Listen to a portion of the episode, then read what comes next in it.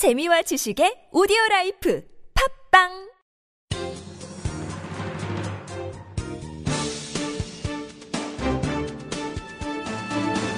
일간사설 유월 삼일 수요일 경향신문 사설 황교안 후보자 전관 예우 의혹 철저히 규명해야.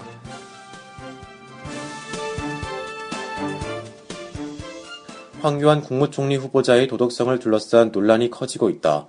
법망을 피해 꼼수 전관 예우를 누리는가 하면 선임계를 제출하지 않고 사건을 맡은 전화 변론을 했다는 의혹도 제기됐다. 법무부 장관으로 지명된 뒤에도 소속 로펌에서 일억 원 넘는 돈을 챙겼다고 한다. 황 후보자는 그럼에도 모든 것을 국회 인사청문회에서 밝히겠다며 사실상 침묵으로 일관하고 있으니 납득하기가 어렵다. 논란의 핵심에는 전관 예우가 있다. 황 후보자는 이천십일년 부산 고검장에서 퇴임한 뒤 법무법인 태평양에 영입했다.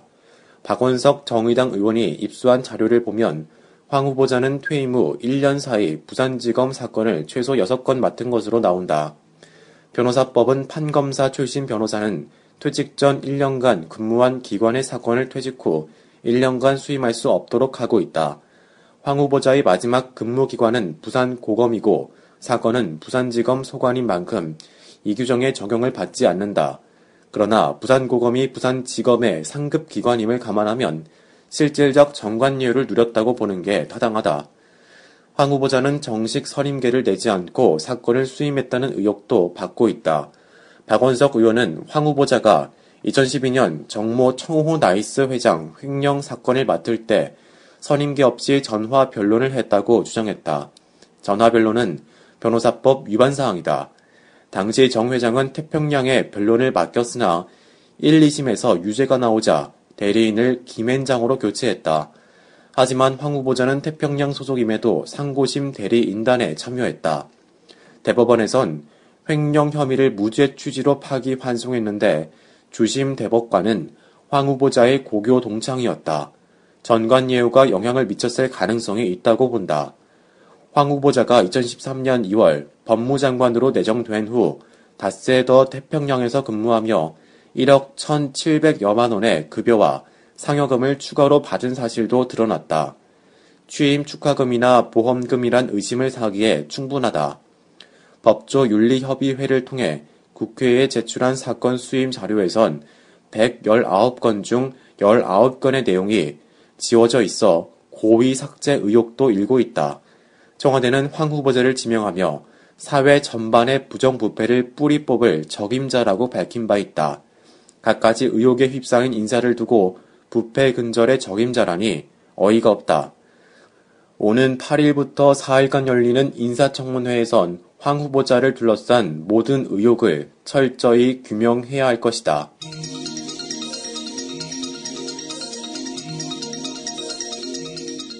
복수노조 차별금지 긴급 이행명령 당연하다. 중앙노동위원회가 어제 공정대표 의무를 위반한 삼성 여객 등 부산지역 일곱 개 운수업체 사용자들과 교섭 대표 노조인 부산지역 버스노동조합에 대해 대전지방법원에 긴급 이행명령을 신청했다고 밝혔다.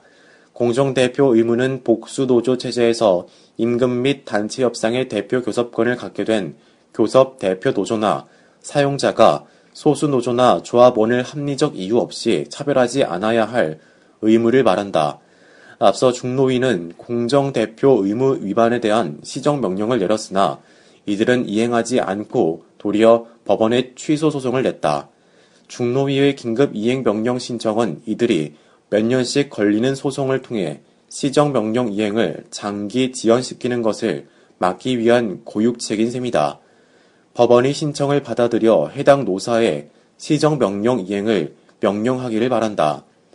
중노위에 따르면 부산지역 일곱 개 운수업체 사용자와 교섭대표노조는 교섭대표노조원들에게만 해외 연수와 복지비, 자녀 학자금을 제공하는 등 소수 노조인 전국 공공운수사회 서비스 노조에 대한 차별을 일삼았다. 소수 노조에는 조합원 숫자가 적다는 이유로 노조 사무실조차 제공하지 않았으며 근로시간 면제 한도를 배분하지 않아 법으로 보장된 조합 활동을 심각하게 위축시켰다. 사용자에게 우호적인 노조에만 각종 혜택을 제공해 비우호적인 노조에서 조합원이 탈퇴하도록 해 노조의 운영에 지배, 개입하는 교묘한 부당노동 행위, 행위이기도 하다. 차별이 장기화하면 노조 운영 자체가 불가능할 우려가 있다는 전국 공공운수사회 서비스 노조의 절박한 목소리에 공감이 간다. 노동조합법의 공정대표 의무조항은 교섭권을 행사하지 못하는 소수 노조의 권익을 최소한으로 남아 보호하기 위한 것이다. 그러나 이 법조문이 현실에서는 무용지물이 되고 있다. 중노위 집계 결과 이천십일 년 복수노조 제도가 시행된 이래 월평균 십이에서 십삼 건의 공정대표 의무 위반 시정 신청이 각급 노동위원회에 접수되고 있다. 교섭 창구 단일화 제도가 도입되자 이를 소수노조 탄압 수단으로 악용하는 사업장이 늘고 있는 것이다. 기존 노조의 활동을 위축시키기 위해 앞다퉈 신규 노조 설립을 지원하고 신규 노조를 다수로 만들어 기존 노조의 단체 교섭권을 사실상 박탈하는 수법을 구사한다. 복수 노조 도입의 폐해다.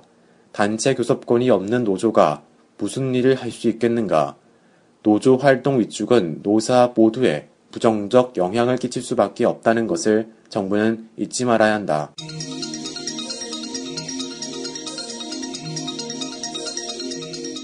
메르스 대란 국가 역량 총동원에 막아야 한다. 우려했던 일이 현실화됐다. 중동 호흡기 증후군 메르스 삼 차 감염자가 발생했다. 보건복지부는 열여섯 번째 확진 판정을 받은 이 차 감염자와 같은 병실에서 지난달 이십팔 일에서 삼십 일 치료를 받은 두 명의 삼 차 감염을 확인했다고 어제 밝혔다. 메르스 환자는 이들을 포함해 여섯 명이 추가돼 모두 스물다섯 명으로 늘었다. 사망자도 처음으로 두 명 발생했다. 메르스 사태는 지난달 이십 일 최초로 환자가 발생한 후 최대 잠복기 이 주일을 맞는 이번 주가 최대 고비였다. 안타깝게도 그 고비를 넘기지 못하고 걷잡을 수 없는 상황으로 치닫고 말았다. 사태를 이 지경으로 막은 것은, 만든 것은 정부와 보건당국이다. 초동대처도 실패였지만 사후 대처는 더 천, 참담한 실패였다. 방역망은 온통 구멍이 뚫리고 보건당국은 허둥대며 뒷북이나 쳤다.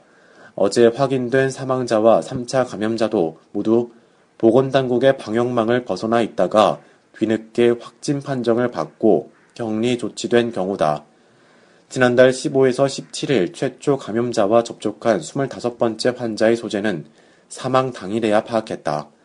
또 다른 사망자인 여섯 번째 환자도 자가격리 대상에 빠졌다가 뒤늦게 확진 판정을 받고서야 국가지정 격리병상으로 옮겨졌다. 삼 차 격리를 발생시킨 이 차 감염자도 당시 자가격리 대상에 포함되지 않았다가 보건당국의 재역학조사에서 환자로 확인됐다. 방역체계의 구멍과 당국의 무능이 드러나면서 국민적 불안과 공포, 분노가 증폭되고 있다. 경찰이 형사처벌 경고를 할 정도로 갖가지 괴담이 나도는가 하면 일상적인 외출에도 불안감을 호소하는 목소리가 나오고 있다. 다중이 모이는 행사 취소가 잇따르고 첫 번째 사망자가 치료받던 병원 소재지 인근 초등학교와 유치원이 대거 휴업을 결정했다. 정부에 대한 성토로 쏟아졌다. 초동 대처를 못하고 허둥댄 정부를 보면 마치 세월호 참사 첫날을 보는 것 같다며 메르스, 사, 메르스 사태를 세월호 참사에 빗대기도 했다. 삼 차 감염자 발생으로 메르스 사태는 새 국면을 맞았다. 격리 대상자가 천 명 이상으로 늘어날 것이라는 관측도 나오고 있다. 그나마 다행인 것은 삼 차 감염이 병원 안에서 발생한 점이다. 의료기관 내 감염, 감염으로서 지역사회로 확산한 것으로 보기 어렵다는 게 민관합동대책반의 진단이다. 이제 남은 문제는 지역사회 감염이다. 여기서 차단하지 않으면 안 되는 막다른 골목까지 이르렀다는 얘기다. 어제 열린 긴급 장관회의에서 최경환 국무총리 직무대행은 지금부터라도 국가적인 보건 역량을 총동원해 불안과 우려를 조기에 해소해야 한다고 말했다. 말 그대로 국가 역량을 총동원해 재앙적 상황을 막는 마지막 기회로 삼기를 바란다.